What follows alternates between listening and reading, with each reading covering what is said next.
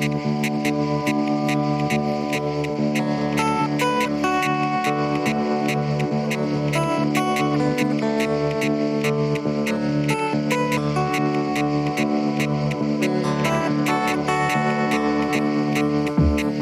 to Our Common Nature, an exaltation of our living earth, an exploration of our niche within it, and an examination of the lasting solutions we will create by shifting our culture through care, wisdom, and working in community with the earth toward accordance with its way. In this space, we highlight place, building bridges, and finding solutions in the common ground on which we all stand. It is with gratitude and humility that we acknowledge that we are speaking, learning, and broadcasting from the ancestral homelands of the Mohican people, who are the indigenous peoples of this land. Despite tremendous hardship on being forced from here, today their community resides in Wisconsin and is known as the Stockbridge Munsee community. We pay honor and respect to their ancestors past and present as we commit to building a more inclusive and equitable space for all. Hello, and welcome back to Our Common Nature. Today we are joined by the esteemed Mary Reynolds, the author of We Are the Ark. To begin, Mary, if you wouldn't mind, please give us a little story about yourself and your journey and how you came to do the work that you're doing now. Yeah, thanks for having me today. Um, I live in Ireland and um, I grew up on a small farm here. And um, my relationship with nature was quite unusual when I was young. Um, I made my connections in nature rather than with people. And um, there was one particular moment when I was young that I wandered off into the farm um, away from the house as such, up into one of the top fields. And I was probably five or six. And I um, wandered into a little field which, uh, you know, had a, had a kind of a four meter gap in the high ditches covered in thorny shrubs and trees um, to allow my dad's little tractor get in. And I remember very distinctly walking into that field and the um, the ditch closing behind me. And when I looked back, the, the gap had gone, and the, the trees and the shrubs and the ditch had closed in, and there was no way out. And I couldn't understand what had happened, and I was frightened. And I, you know, we had a lot of freedom when I was young, and I had six siblings. I was the youngest, and my parents worked full time as well as being farmers, so they really never knew where we were, you know. And um, we came back for food, and that was about it. And um, so nobody knew I was gone. I was gone all day. There was no way out of the field. I couldn't get out. And eventually I got distracted by the sunshine and I sat in the meadow in the middle of the field and I um I remember feeling like I was being watched and I noticed that it wasn't people that was watching me, it was the plants, and that they were leaning towards me and they all had their own personalities the same way that people do. And um, I was, you know, somebody they they kind of wanted my attention, which I thought was unusual.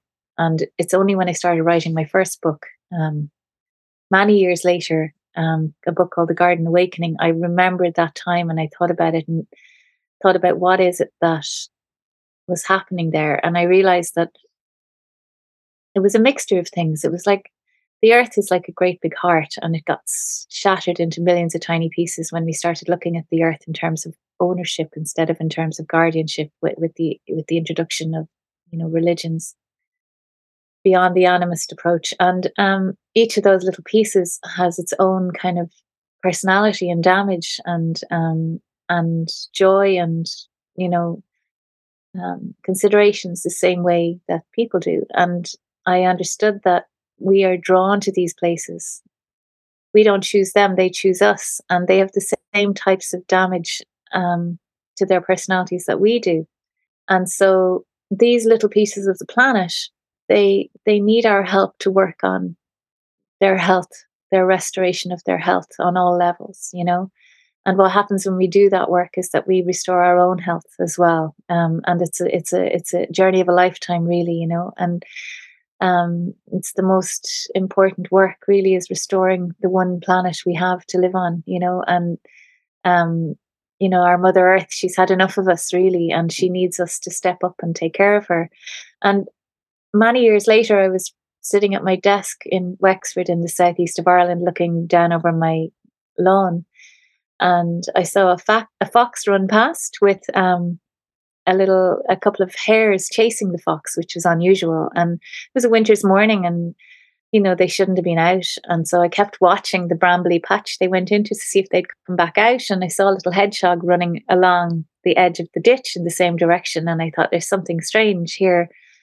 So I went back outside and I walked in the direction they were running from. And I live in a country area. And across this tiny little road on the far side of the road at the end of my lane, there had been this really beautiful thicket of a field that reminded me of Sleeping Beauty's field, our Sleeping Beauty's wall of thorns, like it was impenetrable. And um, it was full of blackthorn and hawthorn. It was a native emergent woodland, really. It was full of thorny plants and it really had a strong energy. And somebody had got planning permission to build a house at the top of that field and they'd gone in within minutes and cleared it out without any thought for all the creatures that called it home. And I stood there kind of horrified because I had done the same thing myself so many times. And so I went back inside and I started thinking about how can I work on changing my particular industry because um, all of us have a path in life and we've probably found ourselves working in some area which is related to our path if we're lucky you know? And so i said well how am i going to change this behemoth of an industry which is uses 10 times more chemicals than industrial agriculture per acre which you know people feel like they're connecting to nature when they're working in their gardens but most of the time unless they're growing their own food um, gardening is not natural and it is actually quite damaging to the earth in these little patches we call our gardens. So I set up a movement called We Are the Ark um, because the story reminded me of, you know, an ark of creatures, you know, and but I called it acts of restorative kindness to the earth because I don't want anyone to think it's any way religious or exclusive. It's it's like we, all of us, are the hope that we've been waiting for, you know. And if we take, if all of us take one little, the little patch of land that we have under our care, whether it's a windowsill, whether it's a ranch, whether it's, you know, a tiny suburban lot, whatever it is. And we create corridor linkages, you know, native plant communities, um, wildlife supports. Um, we restore each of these patches to nature's, to true nature, to, to the land's true nature. And not only will it affect us, it will, it will affect change. And it's it's a movement which has spread around the world and it's a it's it's quite quite a powerful phenomenal thing really because we don't look for any money from anyone. All we ask them to do we is me by the way. I say we as if there's loads of us. All, all i ask them to do is to make their own sign from a homemade sign saying this is an ark to put up so that their neighbors don't shame them. And once their neighbors see that this is a little bit messy it's not the usual society ticked box you know the, the box that we're all supposed to have. This is control the feminine energy control the earth control the land so that it looks in a certain way. And instead of that we have these beautiful wild places which are not abandoned because there's quite a lot, lot of work involved in creating an ark and but it doesn't cost anything. It just takes a little bit of work and it's about creating layers of life. And you can still have a beautiful space. It's just your intention is different and you're working with the land in terms of creating native plant communities and you're adding and supporting as opposed to implementing it you know? Sure absolutely. Yeah so and no that's beautiful thank you very much. I've seen your journey described as from gardener to guardian and as you had just mentioned um, is is there is that sort of what you're describing? It's it's kind of finding moving like you said a, a shift of intention it is. You know, once you realize that, um, it took me a while to to go back to that time when I was young and remember, you know, remember how alive all the sentient creatures are, including the plants, including the insects, including the soil, including, you know, consciousness is water. Water is consciousness, and anything that contains water has consciousness in it. And so we have decided only certain creatures deserve our guardianship. And it's just a very narrow way of looking at things. And unless we return to the understanding that all life is under our guardianship, then you know the earth won't be able to maintain us anymore as a species you know and basically if you look at every single species on this planet it's it's the earth is a web of life you know it's a very obvious thing to say i'm sure all your listeners understand that but Every single creature in that web has a really important role to play. And we do or don't understand those roles. And sometimes we discover even more connections between each creature. But the only ones that have no positive role or any any important role is is humans. So the only possible role for us to play, whether we had one in the past or whether we didn't, our only possible role now is to is to become the spiders at the center of that web and weave the whole thing back together because we're pulling it apart thread by thread. And if we don't cop on and start to reweave the, the web of life back together under our guardianship, um, we really are running out of time because people don't understand. They talk about climate change, carbon taxes, all this stuff that most people don't understand, including myself a lot of the time. You know, I don't understand it. I, I don't understand a lot of it. I don't understand why individuals are being blamed for it because there's a hundred corporations in the world that are causing it, and they're just throwing the blame at individuals. Now, I, I know people want to help, so they will do whatever they're offered as being helpful. You know, electric cars are greenwash. You know, it's all greenwash. Um, you know, the, the the lithium, cobalt, the minerals that are going into those batteries at their root is pure slavery, pure environmental destruction. Sure. And um, we just try and pretend that that's helpful. But we want to believe that that's helpful. But if you look behind a lot of these solutions that are being offered to us, they are solutions that are supporting the industries. They're not supporting the earth. They're not supporting us. So you have yeah. to think, well, what can one person do to actually be of help? And what you can do is you can, you can, you, you can. There are certain things you can do, like you can get away from a, a bank that is, you know, investing your money into really dodgy things. For sure. example, you can, yeah. you know, you can you can grow your own food, which is a big part of we are we are the ark. You know, mm-hmm. You can step out of the industrial fishing and farming system, which is incredibly destructive. It's killing everything on the planet. Yeah, mm, basically, or you can, and really importantly, you can take your land and restore it back to its true nature. And you can encourage your neighbours and your communities and your local governments and your schools to do the same thing.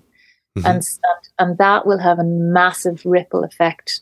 It'll help wildlife hugely, create stepping stones in cities for wildlife that, you know, for pollinators that can only fly a certain amount without help, you know, yeah. for birds and creatures that need sources of clean water.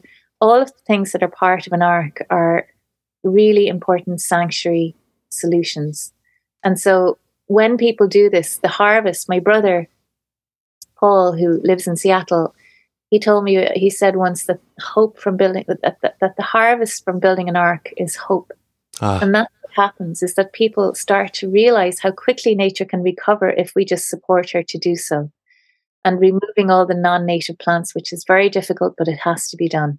And um, especially the invasive ones. And, you know, that's that's what's really exciting about arking, what we call arking. Mm-hmm. It's like life gets restored so quickly, you know, and nature gets restored so quickly, and you you start to think, well, maybe we're not screwed, you know. Mm-hmm.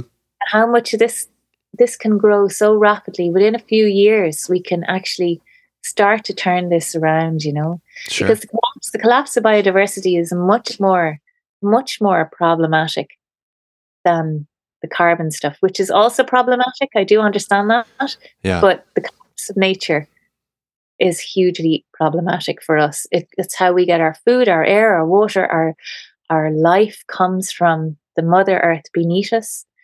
And she can't look after us anymore because we've worn her out.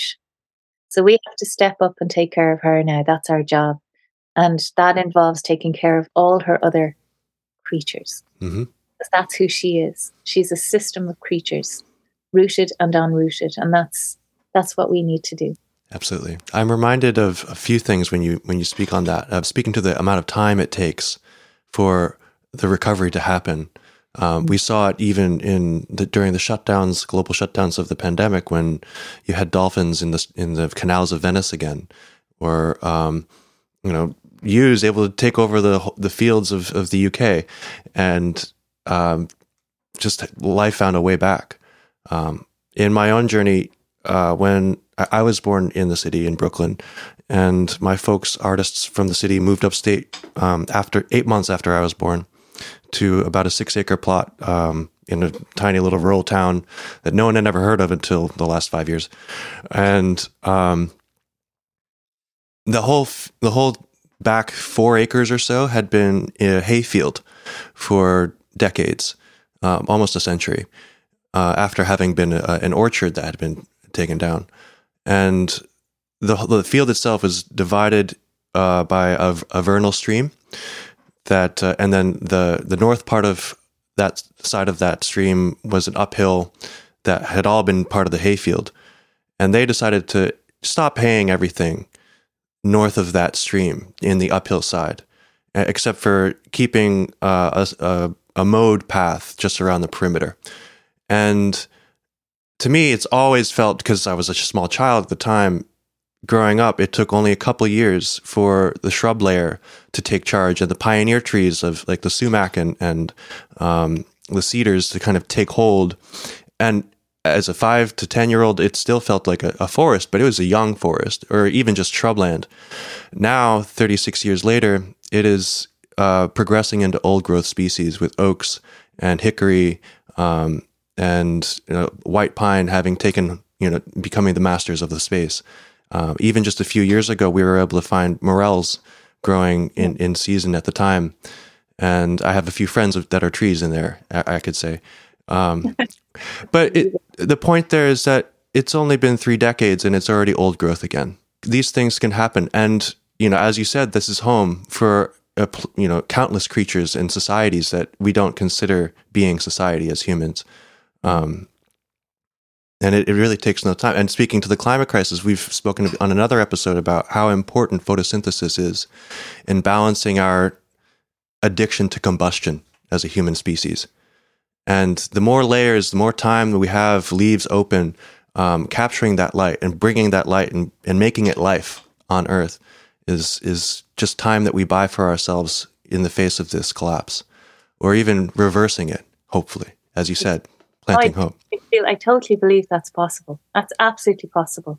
Mm-hmm. But if we only focus on keeping fossil fuels in the ground and we continue to destroy nature, we cannot reverse it. You know, mm-hmm. and I think that that's um, it's something which has been forgotten about is is is that the restoration of of like you say you know the like that's a wonderful story that you've just told and that will hold in people's minds more than any of the words that we use today is that image of you walking around in that forest which became a forest you know mm-hmm. um like that we have to keep fossil fuels in the ground for sure but the restoration of, of the planet is is is is kind of needs needs to happen hand in hand, you know.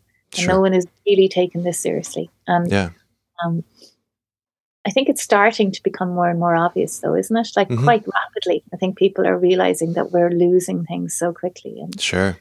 Um, and we have this madness where, where people, through the, the a tech addiction, we're thinking that we can make oh, machines that pull carbon out of the air and then you do something with it or nothing with it apparently when the earth has already provided for us the solution just in letting things be and letting trees breathe it's a fairly simple thing if anybody is selling you anything as a solution it's not a solution now there are people who are coming up with really interesting solutions i have a brother who's coming up with a really interesting solution for ending poverty in one generation for hmm. example mm. um, and that is a kind of an app which allows people access to things that they are cut out of in, in the States. You know, um, yeah. there are people who are doing things which are really interesting with tech, but generally, any of those things like pretend trees or, you know, electric cars or any of that stuff, they're not solutions. Like, I do agree that electric public transport will be incredibly important, but that's a different scenario, you know. Um, I mean, in Ireland, there's almost no tr- public transport. It's quite shocking, you know. I mean, people are driven into their cars because there isn't an alternative, you know. Mm. And yeah, but anyway, what are we talking about? I'm just wrapping. it's fine. No, it sounds like it's pretty similar to the the circumstance we face here in upstate New York, where it's you have beautiful rolling countryside and you can only really access it if you have a car. Yeah. Um, it changes your quality of life living in these small towns dramatically. Like a lot of the newcomers, the, the city people who are moving upstate here, they are seeking those places that feel like a city still and still have those city amenities. And they are maintaining a sort of unconscious disconnection by that to the place that they're in um, by unfortunately i mean do, making a smart choice by not buying a car but then also surrendering to the structures that we've built that keep us separated. And finding ways to encourage more uh, greater connection not just of with the world but also through public transport with each other we're kind of f- forced to interface hopefully beneficially and beautifully with each other in a way that you know reminds us how interconnected our communities actually are. Yeah i mean all, all the destruction is local. Mm-hmm. and so all the solutions can be local too. And um, restoration of local communities is at the core of all the solutions i think you know? Mm-hmm. uh, absolutely. that's the way out of this. Yeah. So you had mentioned um, an ark the, versus let's say a garden or even in america these uh, lawns which is as much as you can call them. I wouldn't even call them gardens. Um, they're a bit messy. What's what's the what's the key there? Why is that mess so important? Why is mess important? Because there's no life in a in a tidy space really. Mm-hmm. very little life. Um, life lies in the mess you know in the edges sure. all our lives are messy really you know. Um but like you know with our lives we can we can also you know create beauty within the mess you know in in, in ark you know and that's about you know using the um use like if i design an ark for a client um you know i listen to what their intentions are what their requirements are and then i listen to the land's intentions and requirements and they're usually the same kind of carry yeah. on you know yeah. but um, you can create spaces for families within land which shares the land with other creatures. And, you know, creating pathways um, actually creates ecotones. And what I mean by that is that an ark is f- filled with layers, as many layers as your space will require. Um, because in a, in a, in a, in a small patch of land, you know, you need at least 1500 acres to build, you know, a restored ecosystem, which contains, you know, all, all the missing creatures like wolves, etc. Mm-hmm. Um, you know, obviously in a small area of land, you can't have wolves or any of that stuff. right. So you have to step in and become the wolf and become the missing, you know, whatever creatures are missing from your particular ecosystem. Sure. You have to carry out the services that they provide. Now, that sounds complicated, but it's incredibly simple. All it means is creating layers within your ark because, mm-hmm. you know, you know, if you did have the large herbivore mammals in your ark, mm-hmm. they would be grazing down and creating like what you would call a lawn or a mown pathway, you know. Sure. Um, and that's that's one layer, and then you'd have some bare earth to every year you'd create some you know areas of bare earth, just little areas that will allow annual weed seeds to come out, hmm. which will have specific relationships with the insects. Yeah. Um, you will have um, you know an ark meadow, which is whatever um, native mix of herbs and grasses you can manage if you mm-hmm. have if you have a seed bank in the soil which is infested with non-native invasives then you're going to have to bring them in and take out the invasives um, and it's going to be a constant battle but it's a battle worth fighting because we're fighting for our lives here yeah. so people might complain about complain about this being a problem it's much more of a problem if we don't have a planet and each patch of it is important and sure. each battle is each each little battle is important in this massive kind of undertaking we have, you know, and battle mm-hmm. is the wrong word, but when it comes to invasive non-native species, it feels like that. People feel like they're fighting them. But the thing is they don't they don't move at hundred miles an hour. And no. you can you can do it. Like yeah. even patches of it and keep going and pushing them back and back and back and it's not impossible, you know. And sure. anyway, so then you have your ark meadow and then you have your scrubby, you know, brambly, shrubby area, and you have your emergent woodland and your woodland, you know, and it's like they are all the layers, and and and the the, the all the life lies in the edges between those layers, and the, the edges between those layers are called ecotones, and the creatures all live in those areas, kind of thing, you yeah. know, and. And so you can create ecotones by designing them into a space, like having pathways having areas of, of scrub, having areas of woodland, having and adding in the supports for life then like ponds and sure. dry stone walls and um, dead wood, dead hedges, you know, and mm-hmm. understanding that you don't need to keep tidying and that when the leaves drop their leaves, that that's actually really important for yeah. so many creatures to finish their life cycles or stay warm for the winter. It's the earth's winter winter blanket, you know. Mm-hmm. So it's and about it's, work and understanding. Sorry. The, oh yeah, I just to piggyback off that. That's it's the leaves dropping are the trees feeding themselves over time as well. So if, if they're pulling all that nutrient and their time scale is different from ours, they're not going to pop it right, popping it right in their mouths takes the, the course of two to three years sometimes, depending on how much rainfall and how, uh, how the, the decom- decomposer is present or not. And if we, you know, rake them away, then we're pulling a plate away from them just as they're trying to sit down to, to get it at. So it's it's it's it's it's a lack of awareness. I think we we have a, a little phrase here, uh, a nature deficiency disorder. It's kind of a, a, just an ignorance to the the ways things actually are through, through this centuries of disconnection that we've kind of worked into our culture, as we call it. Um, thank you. Yeah, absolutely. That's a great great term. I love that. Um, yeah. So, who can make an ark? who has is is accessible to everyone, or do you need land? Well, no, because um, if you have a balcony or a windowsill, you can still create an ark. Like you know, mm-hmm. um, like it's been proven that like pollinators, for example, as part of the web of life, they they they can't, they can't manage in these massive motorway strips called cities where there's no garages or service stations or whatever you call them over there. I can't remember. Sure what do you call gas, them? Over gas stations. Gas stations. Yeah. they can't keep going. You know, they need support. So, um, if all of us turned our roofs, our walls of our buildings, like that's probably a step ahead. But pretty soon we're going to be turning everything on its head in order to support nature in every way that we can, um, because it's going to become more and more important. But in the meantime, if you want to, if you want to do something positive and give yourself some hope and start to create some true connections with the natural world.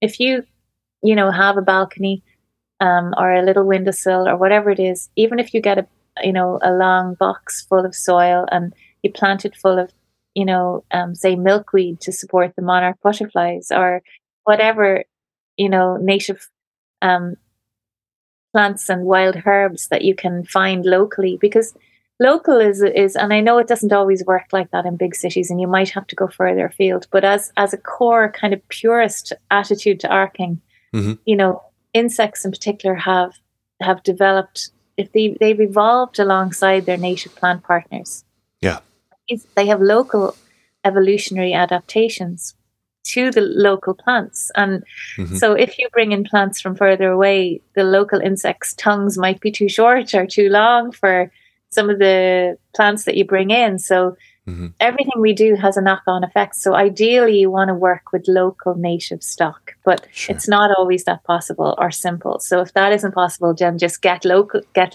get native plants yeah. um, as, as, close as you can, and make sure they were grown without chemicals. Mm-hmm. Um, I mean, there's this huge kind of drive to support the gardening industry, which involves planting plants for pollinators. Mm-hmm. And generally, those plants are not native. Yeah. And generally, they're not organic. And they don't contain the correct chemical compounds to support the insects. Mm-hmm. Um, you know, they, they, they haven't evolved alongside them. It's a little bit like putting a fast food restaurant out in your garden. You will find the pollinators are attracted to them in massive, massive waves.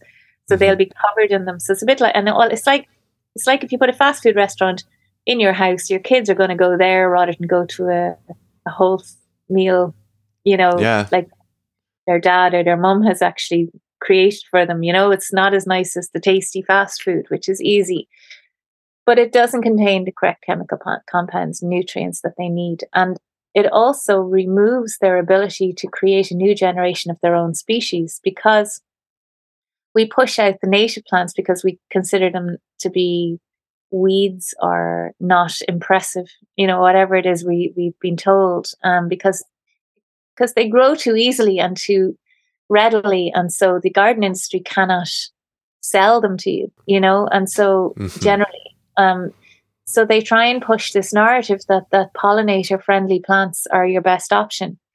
But um, you know, if the insects have have specialized, mostly they've specialized. Some of them have have generalized and they can eat lots of plants, but Yeah. mostly they're specialists and they can only eat one or two native plants. And what I mean by that is that their larvae, when they lay their eggs, that their their larvae can only eat those particular native plants because plants are really good at defending themselves. They're filled with chemicals to stop things eating them.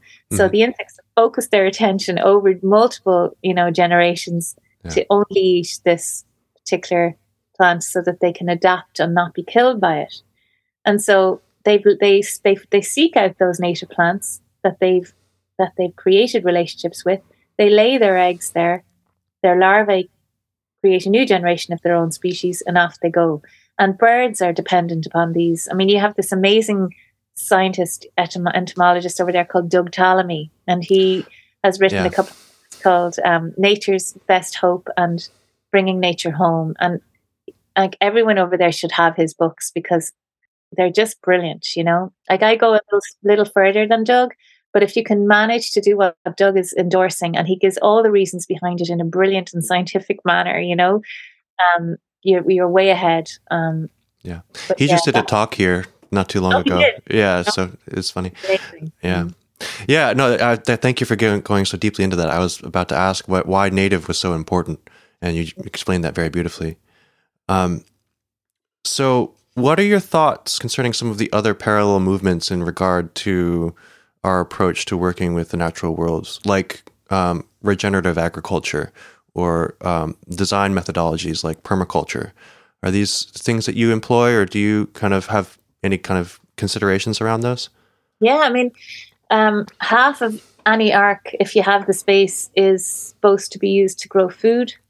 Mhm. Um, and if you don't have the physical ability to grow food or, you know, the time, then to offer that space to friends and neighbors, um, family who don't have any land to work with to grow food and build communities around growing food. And so permaculture is an amazing um, resource. All the solutions lie there, really. And um, the other thing is regenerative farming is absolutely the solution. Um, people keep kind of trying to, to, you know, say it doesn't work or whatever. Of course, it works. You know, it's been proven to work. It's just that that the farming lobbies don't want it to work. And um, the the thing about it is that um, the sentient creatures that we have under our care, um, it's not okay the way we're treating them on any shape or form. And you're you're eating that karma, like you Oh, know yeah. and it's just not it's not acceptable Mhm. there's no way of looking at that and people are so kind of cushioned away from the reality of where their food comes from and the cruelty involved in creating their food um Yeah. It's really important that we step away from those systems and you can't fight these systems because they're juggernauts but Mm. what you can do is create your own system Mhm. you know and um and that will grow because people are tired of the Sure. juggernaut Yeah. you know, they want something else you know Yeah, and it's interesting too how through understanding like approaches like permaculture, we can find so many solutions made out of the problems that exist. Mm. Where, for instance, we have these confined animal feeding operations for the, the major you know meat industries that um, where they take the weight the animal waste and, and push it into lagoons and those lagoons are, contribute to the algae blooms and all this whereas if you just let the animals on the grass and wander roam as they would naturally. They're providing a, an important fertility service to the to the ecosystem that they're within. You couple that including with, us. Including Including- us yeah. A- and and you couple that idea you know instead of having it be just grass give them some shade put them under some oak trees or something It's something that you can derive a, a, a protein from through the nuts. And then you are producing protein in two different ways on the same piece of land in ways where you're cutting out um, the need for fertility inputs and the need for uh, really focused you know heavy amounts of pruning because maybe the animals will do that for you um, and all again on the same piece of land potentially in ways that over time create a more robust system that doesn't need you know the the the, the shot in the arm upkeep of of the chemical fertilizers and and the pesticides. Um, yeah. I've had a vision where of doing something just like that, and then to attend to this need for meat that people have for some reason, um, managing them on horseback and getting the getting humans in, you know directly involved in the caretake in in and living alongside these animals in a way where you know we don't necessarily want the wolves to take it all so we have to kind of protect them but also uh, observe the service that the wolves provide as well. Maybe even allowing some loss or, or loss or um, sacrifice or contribution to the wolves support by having them have some access there uh, all while converting wasteland CAFOs monocrop culture into a unified, diverse, uh, productive for, for human society and for the natural societies as well. Um, it's yeah. just a, a, matter of rethinking, I think. Yeah, Re- you, you have to build these systems. Mm-hmm. Like we can't fight what's there, and they and the solutions are already out there. Like you say, those sure. solutions are there, and um, and it's kind of exciting just to ignore all the crazy people and just to start a new world because that world is dying and that's why people are so so um, what's the word protective of it you know mm-hmm. the, the, more the more entrenched they become the more obvious it is that it's all fallen apart you know sure but yeah yeah i think i think it's kind of an exciting time to be alive really isn't it um mm-hmm. terrifying um because I think it's becoming more and more obvious that our so-called leaders are they're not leading. You know, they're only leading us over the edge of a cliff, really, and mm-hmm. um, people are starting to realize we can't depend on them. Really, it's up to us. Sure. Um, so we're all got to. We all have to step up and become the hope that we've been waiting for. You know? Yeah. That's and we are. I appreciate your your approach to this ark um, as as a movement, and I mm-hmm. wonder I, I, I see hopefully that there's without it being too easily co-opted that there's room to move the market move move the intention move the interest um, and the demand on the consumer side toward the value that uh, having a robust ecology might bring and you kind of have a gardener to guardian mindset but as an american looking at the gardening culture in the uk and in ireland i'm somewhat envious because it's something that is almost an, uh, a, an everyday thing. Whereas here, it's the everyday is just you know get out the lawnmower and the and the weed whipper and keep the keep it cut, keep it pruned so you can see and, and not not worry. Maybe hire a landscaper or someone to possibly put in a couple of nice foundation shrubs or or you know. What are you talking about? That's that's exactly what goes on over here. It is okay. I don't know. maybe maybe my own viewing it, it sort of seems like you have a little bit more. Uh, appreciation for the, the nits and pieces of, of, of having an actual garden. No, it's the same. Mm. Yeah. Well, it's bad here. And, um, yeah, I, but I think it's, it's changing mm-hmm. with people like yourself and, and a newer generation that have, don't understand that anymore, you know? Yeah. I, I, I kind of hope to see that too. And as we have more means here, I'm seeing even just yesterday, I had a great um, consultation with a, a, young couple who moved to the area that I, I go in th- feeling like you know ready for them to know nothing, and they were already had all the uh, plenty of the base answers already figured out, and their questions to me were. We know we want to have a little more space into the woods, but we also want to keep as many trees as possible. What would you say about, say, you have three acres total to work with, one of which is the house right on the road, and just beyond that one acre is heavy woods, which have some diversity, but not too terribly much. Medium to old growth. They they want to. The client wants to get into the woods, but also wants to kind of have it have a little bit more light enough around the house so that they can have their kitchen garden and you know not have to keep cutting back to reseed their lawn just for the around the entertainment space. What would you say to them uh, as far as which trees to choose to leave or to take? Well, there's a mixture of answers to that. Um, sure.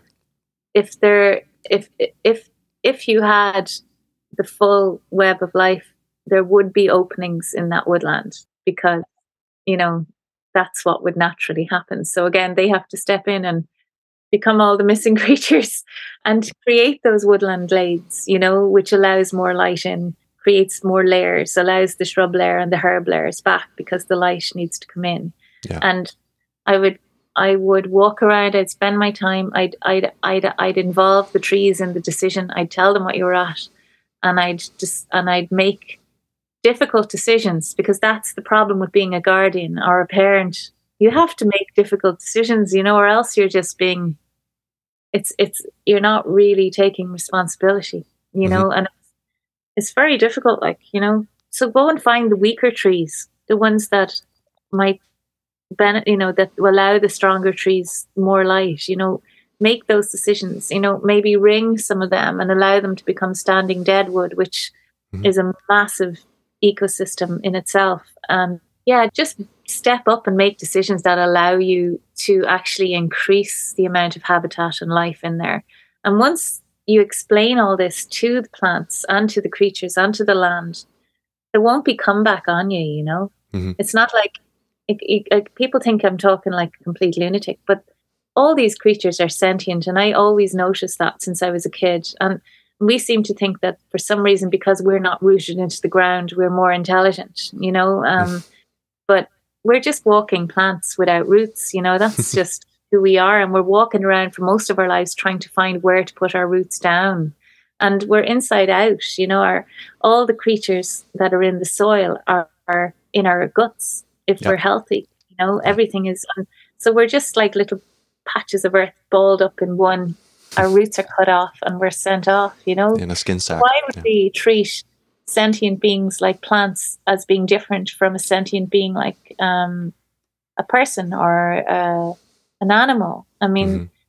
we live in pure magic and we're surrounded by um, consciousness in all shapes and forms. And our job is to recognize that and work with it and work with it with kindness and um, kind of guardianship like go back to that word and go look i have to make this decision. You know give the plants if if you're going to kill one of them give them 24 hours. Tell them what's happening. Tell them to withdraw their energy back into the earth and they will do as much of that as they can. But it's a different scenario. If you just go in and make a bland decision i'm going to cut a path through here without any conscious awareness of their lives, then you know you're at nothing again. You have to take it slowly, hmm. Take your time. You know, listen to the land, listen to the plants, see what needs to be done to support life, and sure. that's that's our job. You know, the other option is to step off the planet, all of us all together, and then they'll all be grand. You know, but if we want to live here in harmony, in abundance, um, then that's our job.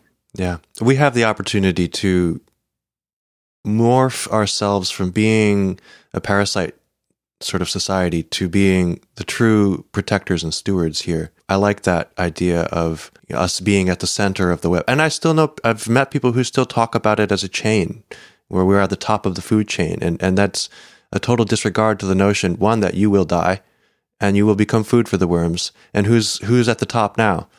You know, it's we're all within it and we're all part of it and there is a, a, greater value in surrendering to that and accepting our place within that than there is to try to fight always to stay on top. It Great. seems. Yeah.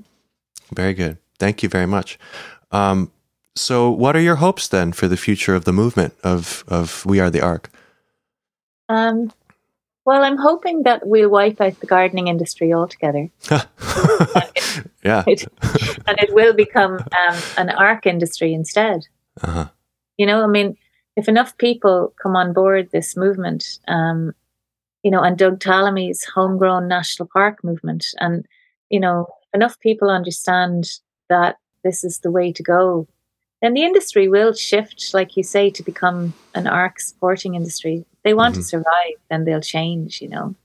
And so it'll all be beca- it'll all be about native plants and restoration and growing food, chemicals and fertilizers and all that rubbish will be gone you know, it'll be about ponds and life, wildlife sports, and and that's all going to happen. You know, it's only a matter of time. But you know, the industry is incredibly entrenched, and it makes so much money. Um, I'm surprised they haven't kicked me off the edge of a cliff yet. You know, hopefully you're hard to find. I am.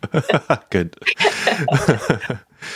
oh, so um, how can someone get involved in the movement? Well, there's a website there which has all the information on it. Um, and then I also wrote a book because um, people prefer books. And you don't have to buy the book, but you can get it in your local library. It's really, really, really beautiful. You can. Yeah, um, I love it. It's beautiful it's book. Of, it's full of illustrations and stuff because mm-hmm. I wanted it to be like a fairy tale book so that people keep their hearts open when they're reading it because mm-hmm. it's a new way of approaching life. So it's good for people to see the kind of fairy tale imagery and kind of approach it with that open hearted, childlike energy, you know? Mm-hmm. And so, um, yeah, the book has more information in it, I guess, because I had to plump it out a bit. Um, but the, the website has enough to get you going, you know, sure. and, and that's all you need. And it's wearetheark.org, A-R-K.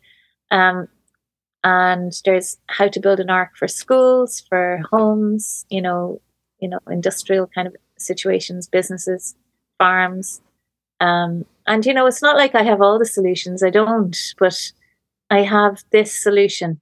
And this is one industry. It's my industry as such. It's the one that I've worked in for many, many years now.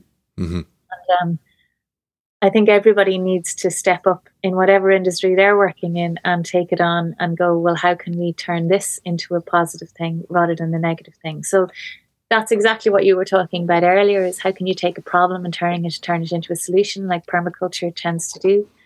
Um, so that's what this is. Beautiful. Thank you. You're is welcome. there any, anything else you'd like to plug or say while we're here, or you want to stay hard to find? Oh, no.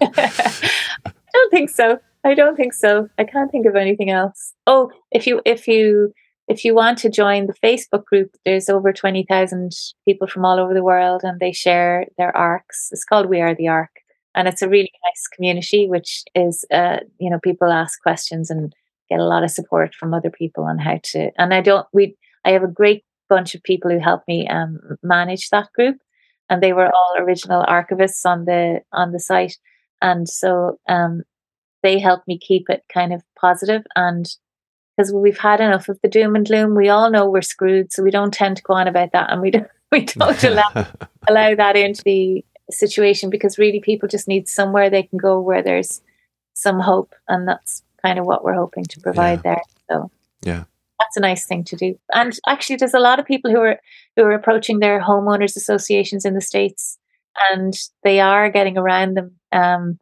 because there are people everywhere who want to be part of the solution. So it might look like you're not going to get anywhere, but having a conversation and explaining to them what you're doing will make a huge difference. Yeah. It's I've noticed in some recent work with municipalities and common councils, etc., that really all it takes to get something done in your locality is a, a pushy community member who has uh, something on their mind, who shows up to the meetings uh, consistently and keeps making the calls. Exactly. So, yeah. Yeah. Thank you again, Mary. This has been a real pleasure. Thank you very much, Seamus. Yeah, we'll put all the information in the show notes and, and hopefully we can make this whole world a big ark. Brilliant. okay, thank you so much for your time. Thank you. Take care. Bye. Thank you for listening. If you'd like to reach out with any comments or questions, feel free to email us at ourcommonnaturepodcast at gmail.com or follow us on Instagram at our.common.nature.